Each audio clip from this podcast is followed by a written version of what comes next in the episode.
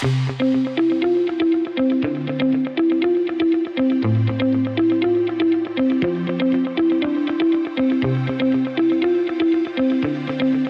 Is going on, everybody? Welcome into a special edition of the Daily Energy News Beat Stand Up here on this gorgeous Saturday, December 9th, 2023. As always, I am your humble correspondent, Michael Tanner, coming to you from an undisclosed location here in Dallas, Texas, joined by the executive producer of the show, the purveyor of the show, and the director and publisher of the world's greatest website, EnergyNewsBeat.com, Stuart Turley. My man, how we doing today? It's a beautiful day in Bear Country. How are you? Uh, it's been a long week, Stu. We've got a great weekly recap lined up. A lot of good stories. COP 28 kind of drove the news uh, uh, from a bunch of. So we we got John Kerry relieving himself on stage. So absolutely wild week, guys. We won't uh, take up too much of your time, but before we do that, as always, guys, remember news and analysis you're about to hear is brought to you by the world's greatest website, energynewsbeat.com, the best place for all your energy news. Stu and the team do a tremendous job of keeping that website up to speed with everything you need to know to stay at the tip of the spear when it comes to the energy and the oil and gas business. Um, you can follow the show Spotify, Apple Podcast, wherever you get your podcast at Energy Newsbeat um, on YouTube. Great way to go ahead and, and support the show hit the description below um, on podcast or YouTube. You can check out links and timestamps to all of the articles. Jump ahead, hear what you mean. Dashboard.energynewsbeat.com, kind of our data news combo. You can email the show questions at energynewsbeat.com. But Stu, I'm I'm out of breath. I'm kicking it over to the team. Here's for the weekly recap. We'll see you on Monday, folks. This one, next one, is the EPA's final rule for oil and natural gas operations will sharply reduce methane and other harmful pollution from the United States Environmental Protection Agency, the EPA. What a bunch of chowderheads. This was released at 3 a.m. Uh, Friday night or Saturday morning. It is absolutely abysmal. I have I spent hours going through this thing and it is disgusting. From the ESG University on Substack, one of our favorite Substack guys that I like, random dude on Substack, uh, they went into it a little bit more. 3 a.m. rollout was timed to coincide with the ongoing COP28. This is absolutely despicable. Here's a quote in here The Biden administration war on oil and gas has created another round of regulations that directs the marketplace to shut down American energy protection. The Crude Life founder, Jason Spy, said it is very unfortunate that political and energy leadership do not take Biden's war on oil and gas more seriously. It is it is overstepping their bounds, Michael. Down here further on, you can see that the the uh, the the whole thing is based off of the Clean Air Act and they have just blown it up. It's going to go even further. Will sharply they they say it'll sharply reduce methane, but what they're going to do is any oil and gas firm and anybody here's where it is the final rule uh, rule leverages the latest cost effective innovative technologies and proven solutions on an estimate 58 million tons of methane emissions from 2024 to 2030 38 1.5 billion metric tons of carbon dioxide. Okay. They're gonna have to spend gigantic bucks. Okay, I'm all about fixing a lot of this stuff, but they're imposing regulations that the market would do anyway. When you take a look at, at flaring, the great oil and gas uh, E&P operators in Texas got rid of flaring. And yep. you know, you, if you let the market do it, these companies are interested in doing this. ESG investing is failing. Why? Because BlackRock says they're going to start investing in oil and gas. And then also Bill Gates came out and said, oh, climate change is a joke. So now you have these, the, the US is doubling down and tripling down on stupid in order to increase the price of natural gas. Unbelievable. Yeah, I, I mean, here's the thing. It what they do is they just say we're going to do stuff to reduce climate or, and, and, reduce these volatile. What I find is it's really hard to actually figure out exactly what they're doing. I mean, have you been, a, you know, and this is what I think every listener would want to know. What exactly did the EPA say? They're going to reduce methane emissions. How? What are they actually going to do? Is In- it a tax? After I spent two or three hours going through it, uh, it is a mind numbing experience. And I'm I've got in here that I'm going to be writing some updates to it. What the problem, Michael, is going to be is that they are requiring carbon capture.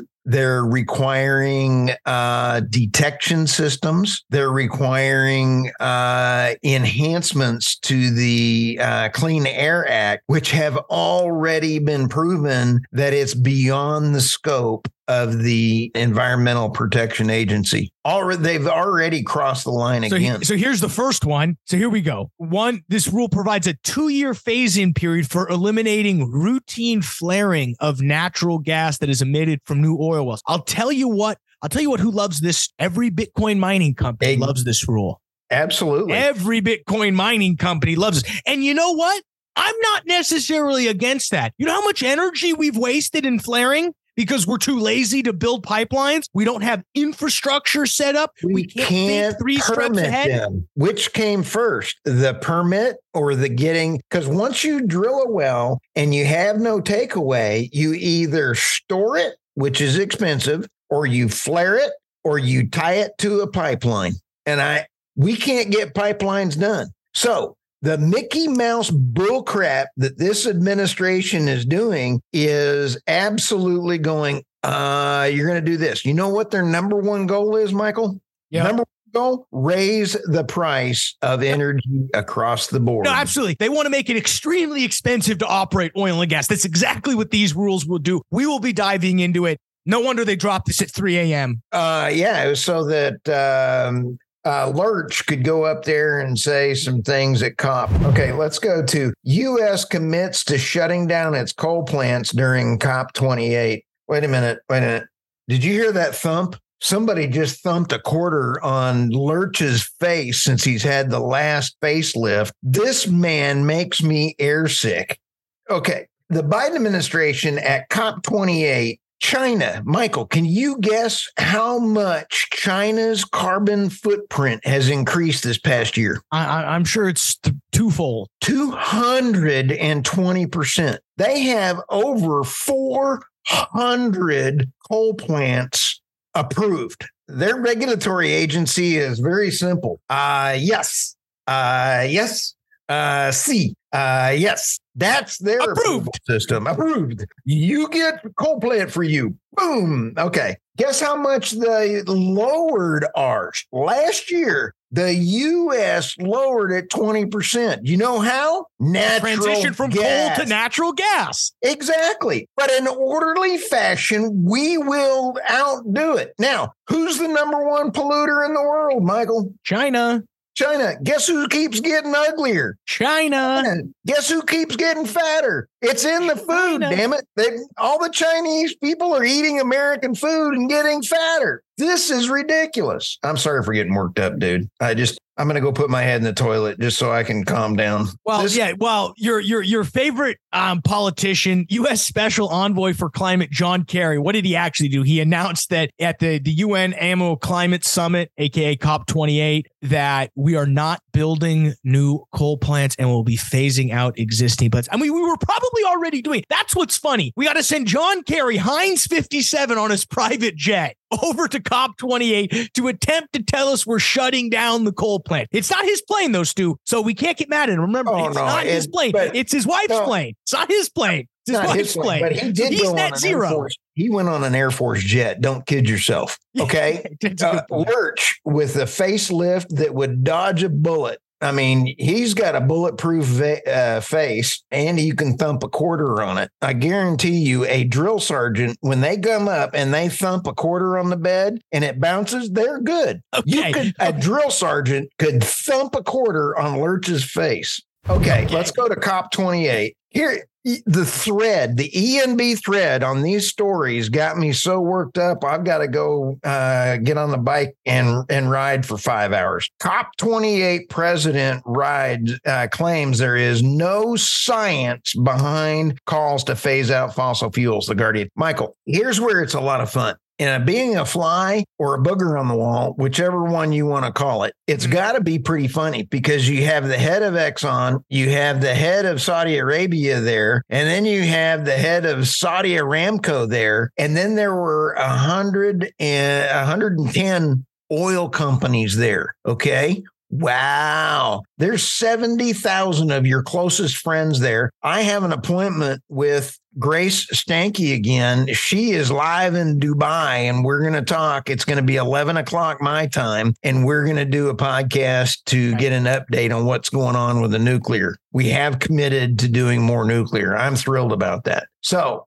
this, listen to this. Okay. We are in absolute crisis that is hurting women and children more than anyone. It's because we have not yet committing out fossil fuels. Robinson, who chairs the Elders, a London based human rights environmental NGO, was quoted as but Garden. Once that decision at COP28 can take in many ways because you're the head of ADNOC, you could actually take it with more credibility. That guy needs to put his head in the toilet. Yeah, he's wherever wherever uh, John Kerry's going. This is where we need this guy. Oh, absolutely. Just flap his ears, you know. Chevron and Exxon opt out of funding at COP28 methane reduction fund. Michael, this is an absolute hoot. Ursula, our good buddy over there who's in, in charge of the EU, made a comment uh, that there this fund is going to be into the billions. There had that the commitments have been about a hundred billion dollars over cop as their target she says that's not enough. We need trillions. I think that might have been the trigger for Exxon and Chevron to go, uh, no, our checkbook is not that big. Let's go through this here. A global flaring and methane reduction partnership that will run by the World Bank with initially 255 million earmarked to help developing countries and their oil companies stifle leaks on that potent greenhouse gas. Okay, I can understand why Exxon and Chevron later down in the article they say we're not sure we want to donate to a fund that's going to be controlled by our competitors. I applaud them for that decision. That's pretty crazy. And so when you sit back and think, you have BP, ENI, Equinor, Occidental, Shell, Total, and uh, UAE all of that was a hundred million. US put in two million. Germany put in 1.5 and Norway was one. Wow. Yeah. I, I mean, if you're Exxon or Chevron, I, I, think the, you know, from their perspective, they're doing all they, I mean, if you don't think Exxon and Chevron are not trying to on their own reduce emissions because they understand that if they make it, that if, if, if, if they reduce emissions and produce sustainable oil and gas, it's the best of both worlds. They're probably spending more than than 25 million to lower their emissions. So the fact that they have to now put it up is probably where they're like, well, we don't need, you know, we, don't just need to just lose 25 million when we're already doing. I applaud them for that. Absolutely. And and where I uh, they were in there and uh, Exxon said they joined the pledge, but we're going to give our expertise in what we're already doing, Michael. I, I applaud them for standing up. We've got to have more of that kind of thing. And our great Chevron and Exxon are doing better than uh, my buddy Putin, you know, and you sit back and kind of go, hey, you know, Gazprom is leaking like a sieve. I mean, that's like me in a yep. Speedo. I'm leaking everywhere. Okay. That was, on that lovely note. Oil CEOs blaming the energy industry for climate crisis is like blaming farmers for obesity. I love it. The oil companies are fighting back. I think this is great. The chief executive of the UAE based energy firm Crescent Petroleum said Tuesday that blaming the oil and gas industry for the climate crisis is like blaming farmers for obesity. I got really tickled. At that. it's true. It is. Um, when you sit back and take a look at Dubai, he goes, here's a quote out of it. Uh, now we need to, we still need oil and gas throughout the transition. And there's no scenario or even the most ambitious scenario that that does not include that. They are right. The Secretary General Antonio Guterres uh, announcement that it was a step in the right direction. Again, you've heard me say this a lot. Saudi Arabia is investing billions in um, uh, hydrogen. They're you know they're trying to go green, but they're yep. funding it with oil and gas. What happened about Texas? We got more solar and wind than anybody else. We're half the price. If you want to do it, you got to have oil and gas. Yeah, absolutely. But but remember, our friends over at the International Energy Agency, the IEA, remember they said last month that the fossil fuel industry faces a quote moment of truth about their role in the global energy system and climate crisis. So I don't know what this moment of truth is doing. Maybe we might have we should probably have a moment of silence for this moment moment of truth. Well, that's about okay. over with that's because over. that's about as seriously as they took it with everything at COP 28.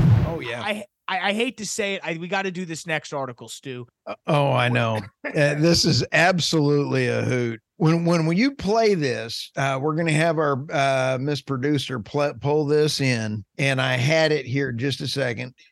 In the world I find myself getting more and more militant because I do not understand how adults who are in position of responsibility can be avoiding responsibility for taking away those things that people on a daily basis. And, and the reality Did you that, see her? she,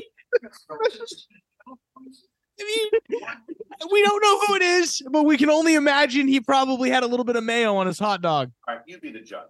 Listen, how adults who are in position of responsibility can be avoiding responsibility for taking away those things that are killing people on a daily basis. And and the reality is